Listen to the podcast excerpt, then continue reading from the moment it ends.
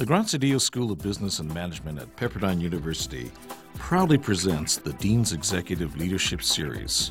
This podcast invites top business practitioners and thought leaders to share their view on the real world of business.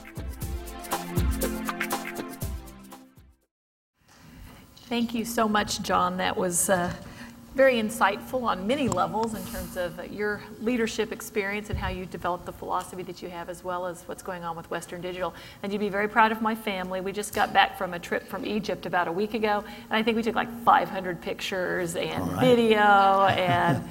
you know, we did your, we did you right by uh, all the space we're going to have to use to save that on. So I have 55,000 children. Thank you.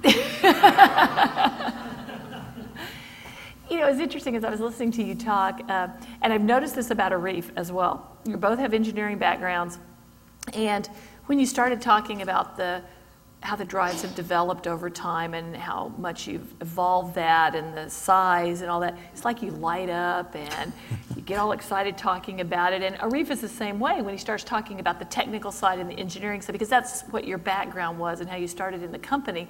And you can tell you still have a great passion for that and so it's a very engineering driven company with CEOs that have come out of the engineering side.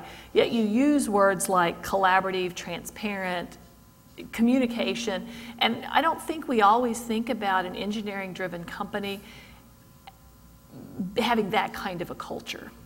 So, what is it about Western Digital through the years where you've been able to sort of meld, create a culture like that? Yet in a company that's sort of very technical and engineering driven, with many people that probably didn't sort of come out of training that was collaborative and communication oriented. Uh, because clearly I see that in both of you as CEOs, and it certainly drives the company in so many ways.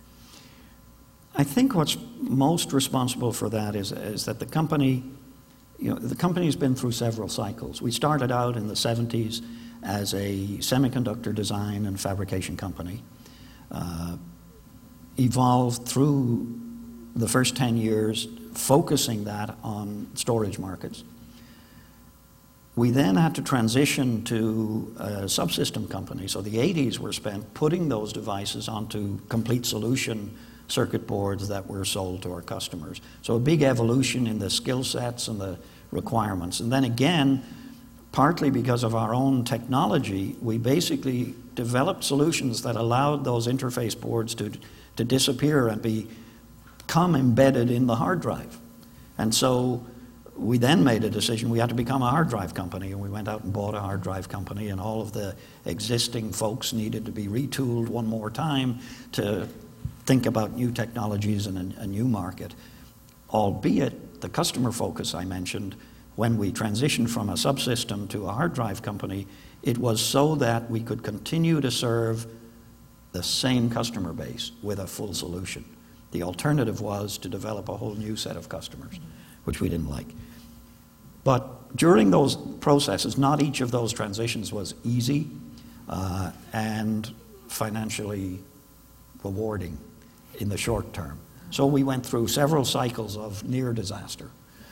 And that tended to bring the teams very close together in a common uh, look at adversity very close in the face. Um, and I think that that hardening by fire of the, the teams, you know, made us understand that a lot of posturing and politics and functional silos just don't get the job done. You can survive with those structures in, in the good times. Mm-hmm you won't maximize your opportunity, but things will muddle along. When you get into the, into the tough times, people have to pull together to pull it through. And I think we've, we've cycled through that a couple of times in the company in its history, and that has become deeply embedded in the psyche of, of the people. And I think it's, it's uh, one of the critical factors that helps us to foster this openness and, and the collaborative focus on, you know, we all work for WD. We don't work for WD Design or WD Operations or WD Sales. We work for WD. And, and of course, Arif was very strong in reinforcing that message. I'm very strong in reinforcing that message because we've seen close up over the 30 years we worked for the company just how effective uh, that boundaryless kind of operation really is. And so, as the company grew pretty dramatically over not too long of a period of time and, and grew globally as well, were there any particular things you did uh, as as you added more and more employees and as you added operations around the world to maintain that culture fairly consistently in different cultures around the world with people that come out of different backgrounds because you don't use a lot of expats as mm-hmm. you said how have you maintained that culture or spread that culture globally as the company's grown? Some is in the, the embedding of the value set i mentioned the papi values thing. You'll go anywhere in the company you'll find um, not just one month posters but you'll find, you know, the posters, publications, um, videos, monthly magazines that all reflect that fundamental value set and repeat. Um, I do a quarterly visit to all of the facilities, uh, which I use in order to pump up morale, but also take the pulse and, and spread the message. Uh, I do quarterly video conferences with all of the employees worldwide uh, when we report our results each quarter.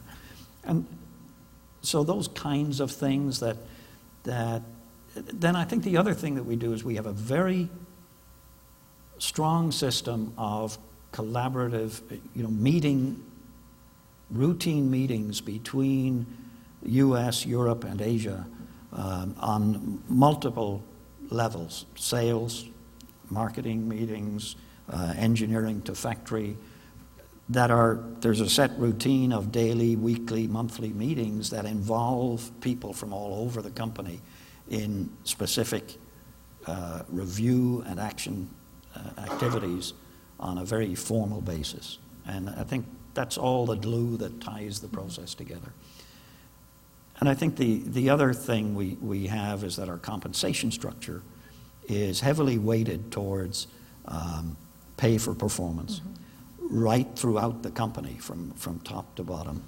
And the, the pool that creates that performance pay opportunity is a corporate level earning. It's driven off of the profitability of the company. And then it gets distributed down, and uh, the pool is then distributed at the individual level based on individual performance against goals, but, but they know that to get rewarded and significantly rewarded, not only do they have to perform their own you know, gear in the machine, but that the whole machine has to be effective. So I, I think it's a, uh, the structure is one that tends to foster uh, collaborative right. success rather than individual uh, focus. It's a nice blend of the uh, corporate level system plus the individual right. accountability. So, yeah, wonderful system. What questions does our audience have for John this evening? Yes. Your um, road rally it sounds like you've been in a Ferrari and you're way out in front, and maybe the closest car behind you might be a Toyota with issues. I hope not. How do you keep from getting complacent and just sort of like back and say, you know, I'm, I'm on this nice drive and everything's going great and we're, you know, we're kicking it. How do you keep from just sort of uh, maintain that position? Well, that's actually one of the one of the challenges we're about to face in that since you know for the last 10 years we've been the little guy getting bigger um, as the big guys have either gotten smaller and disappeared or stayed steady. And so, you know, we've been number five, and then number four, and then number three, and then number two, and we've been number two for a long, long, for a long time now. And from an ease of objective setting and an ease of uh, motivation, number two is probably the best place to be. We're about last quarter, you know, we got within half a million units of our largest competitor, who's the leader. Um, And that's going to be a tough place to be when we pass him out because he's currently focused on maintaining market share and improving profitability, whereas we're focused on profitable growth. And so that's my biggest current challenge is to work out how to, you know, stop folks driving with their eyes glued to the rearview mirror once we're in front and continue to keep looking out the windshield at what the opportunity set is ahead of us uh, instead of getting fixated on trying to keep, keep a gap to the guy in the mirror. Other questions? Yes, Matt. You know, I, I sat through this thinking, and uh, maybe I'm not a smart consumer, but I think I'm right up your alley. I can't think of the name, with the exception of, I think we have uh, Maxtor Drive. I, I guess that's in there, but I don't think we are. Uh, but I really couldn't come up with a competitor, to be honest with you. And so I remember uh, just last week was weird because I walked by. so I walked by some of my guys at a software company, and they had this whole like bunch of WD hard drives out. And uh, so I asked them if they were doing it. They were backing up servers. I guess they go through like a regular process of backing up servers on these hard drives, and um, they buy them for like 69 bucks now for a 500 meg, you know, hard drive. And, 500 gigabyte. uh, pardon me, sorry, yeah, that's right, thank you. and, uh, you know, and then of course, one of my, one of the people says, well, you can get a terabyte now for, you know, 80 gigabyte or whatever. But uh, I was blown away by the, uh, the price of that, and, you know, because it's more than enough. And we, we, I guess, do like one hard drive per server label, and kind of keep it, just do it on a regular basis. Um, but I was blown away away by the price, and I guess I started thinking, you know, you've got this um, consistent, like, 13% profit margin over a period of time, but, um, you know, in, in my history of buying hard drives, uh, they tend to go down and down and down and down. Um, I'm just curious, is there a, is there a predictable formula, or is there, based off the past, I mean, I'm curious as to what that is. is it, Yeah, pretty much we, you know, I mentioned the 40% areal density increase, which is we can put more, 40% more on a disk each year. So in two years, that means we double the capacity of a disk. And typically, each year we sell a single disk hard drive for the same price, even though it's 40% bigger in capacity each year. Right? We try to sell it for the same price. We actually, it does tend to drift down a little bit. So we're giving our customers a 40% increase in value every year. And we've been doing it for 50 years as an industry. And that's how, that's because it's, you know, it's extremely technically challenging, um, but it delivers great value. And one of the benefits of that is there are few competing technologies that keep us awake at night because we drive the core of our own technology so aggressively. Yeah, and just some feedback, too, I'm sure you get this all the time, but I guess from my perspective, uh, it's QPR, you know, in our company, it's, I, don't really care how much money you spend, uh, but I want to get the quality of the price kind of balance at some place. But from what I hear, you know, that's why our guys buy our guys. Yeah, I, I mean, we, we focus on quality um, for two reasons. You know, high quality is low cost. High focus on design for high quality results in designs that yield very well and flow through the factory very well and a one time flow and end up in the field and stay in the field. So, uh, for the past five years, we've had the lowest warranty expense in the industry, roughly half of our nearest competitor. And that's from a, a focus on quality as an enabler to low cost. Right? Again, we're not altruists. We don't do it because it's a nice to have, right? It's because it's a necessary to have to, to have low cost on the one hand and, and repeat customers on the other hand. Yes, Jeff. When you talked about the earlier part of your career, and you talked about making the leap from when you would manage um, very technical teams to all of a sudden taking on all the other areas, that seems like a, a massive leap no matter when in your career it occurs. So I was just wondering how you dove in on the sales and marketing and business development at that point, and then how today, how do you kind of, what method or what tools do you use to keep an eye on all these other areas that are still um, probably not your core uh, but, you know, equally important to the business. One of the tricks is that you get good people who have technical competence in, in all of the functions, right? And know just enough about it to be able to call them out when they need calling out, right? Um, so, my folks would probably say I know just enough to be dangerous and not enough to be helpful, but. Uh, Yes, back here, and then we'll come back over here. Go ahead. Come back to the cost leadership thing and something I'm struggling on a daily basis. And what really your view of what next from the cost leadership? Everybody's in China already.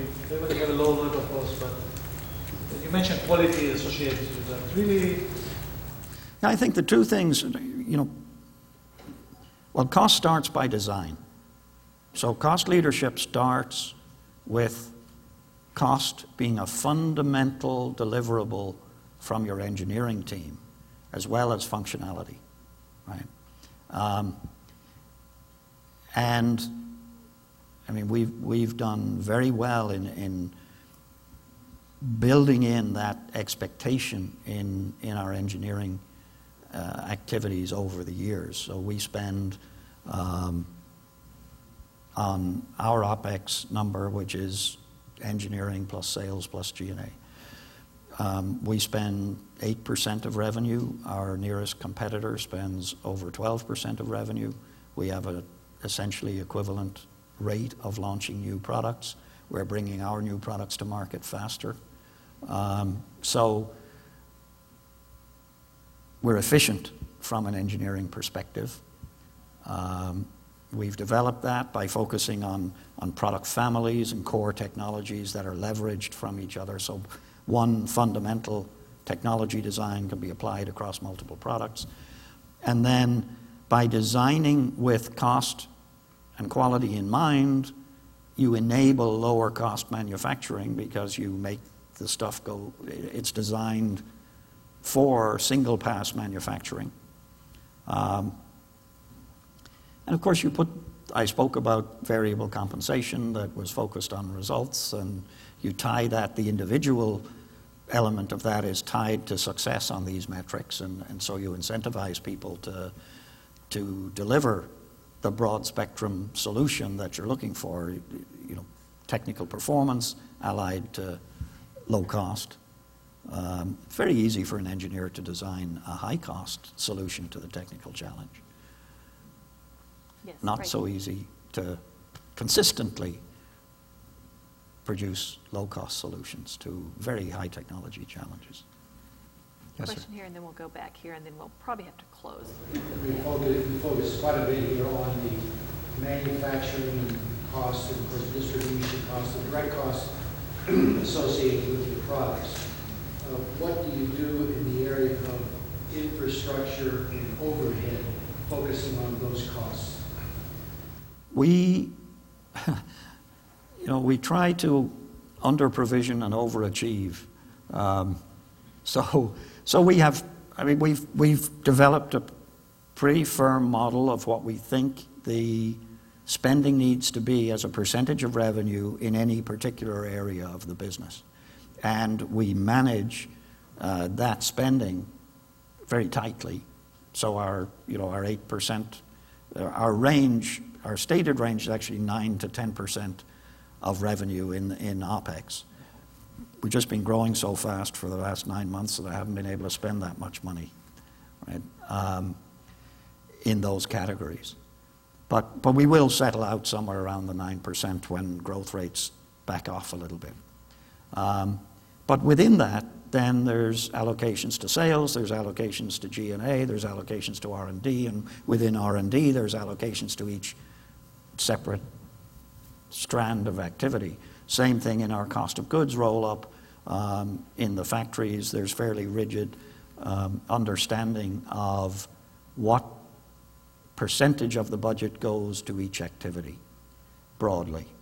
And, um, you know, we, we challenge all of our people to live within those budgets and deliver the outsized results. And when they achieve it, they get to share in the, in the benefits. right? We distribute in, in the variable comp system, you know, the, the payment by result thing distributes about 12% of the company's profits. Specifically, I apologize for following up, but uh, so you focus on things like shared services organizations or any outsourcing part of your functions? Are any of those things part of your? uh, Oh, yeah. I I mean, we look at, we look at criticality to function and, and certain things we keep inside. Our manufacturing is internal um, because we believe we're at a scale that is, that having direct ownership and operation of that manufacturing, where every person is focused on the well-being of WD, um, and we're at a scale that makes it feasible and practical, and that's the best solution. Um, you know, many people are using the third-party manufacturing model today in, in many high-tech and electronics industries, medium-tech electronic industries. And, uh, you know, I think if you're of, of significant size, that's a highly dubious model because the folks who are doing all that work for you, they're not really focused on your well-being, they're focused on theirs. So when fine decisions need to be made, they take a look at their badge, it says Flextronics. That's who they're going to make the decision for. One more question right back here. I wanted to first thank you for sharing your experience with us. Um, I had a quick question about what are your thoughts about cloud computing in regards to more businesses relying on more uh, on the cloud compared to relying on traditional PC hardware, et cetera? Are you guys uh, kind of strategizing on positioning yourself to capitalize on that cloud computing market? Sure, we, we, um, you know, we're in the cloud, right? The cloud is run on our products. So um, that's the great thing about digital content, and it, it's stored at both ends of the pipe and uh, multiple times. You know, that the, even outside America, people have three car garages and three cars in the driveway and no cars in the garages because they're full of other stuff, right? And so we love those habits. Um, in theory, the cloud is meant to deduplicate all of that and make only one copy of everything. Does, never, will never happen. There's multiple copies in the cloud and multiple copies at home and multiple copies in the office. And we love it all. And, uh, and where our vision is taking us, somebody mentioned the WD branded uh, products that you see in Best Buy and, and places like that. We're, we're developing solutions to create personal clouds in the home and in the office that are, are more personal than this remote amorphous cloud that you're a little concerned about security and privacy and so on. Um, enabling all of the devices that create, consume, manage, and, and process content in your, initially in your home and then in your family circle and, and your friends circle, that you actually have full control over the storage of all of that content in your own private cloud. And our job is to make that as easy as it sounds. And once we accomplish that, we've got unlimited opportunity. So, John, just to close, because we need to be respectful of everyone's time and your time this evening, uh, you're clearly very passionate about what you do, and that's one of the values in your PAPI uh, values statement. But as you kind of look to the future, you've talked a little bit about this. What's the kind of the one thing you're most excited about that you have to look forward to at Western Digital uh, that you I don't know if it's something about what's going on in the culture, a new product, or you know, what is it that you are just really fired up about that you see coming down the line in the next few years? I mean, the most satisfying thing is seeing the the development of the people and, and seeing people who, having been with the company a long time, you know, seeing people that you hired straight out of college 20 years ago or, or 10 years ago or even five years ago, you know, doing all sorts of outstanding work. Um, it's just amazing to see, you know, when you get to be the CEO of a 55,000 person company, not that I know them all personally, but I know several thousands of them. And, and to see that rate of development and competence grow across the organization, um, that's probably the most satisfying piece. Um, and then looking at the where the world is going in terms of the creation and consumption of content that just continues to offer us opportunities as long as we can continue to execute and, and stay out of our own way. Um, just a, an unlimited opportunity to continue to offer those people career growth and, and, and opportunities to be the best they can be. And that's, that's what does it for me. Wonderful. Well, thank you so much for your time. And we, well, this will be video, this has been videotaped uh, and stored, I'm sure, on a Western Digital Drive somewhere. um, and uh, it will be available uh, through our website on iTunes, University Pepperdine's iTunes. We also did a podcast earlier that was an audio discussion, so that will be available. And John will be available with for pictures and videos later that you can take home and save. Uh, but no, we're glad you were here. We appreciate you taking time to be here. Hope this has been a valuable and interesting evening for you. We hope to see you again soon at one of our events uh, coming up in the weeks and months ahead. So thank you, John, so much for being here.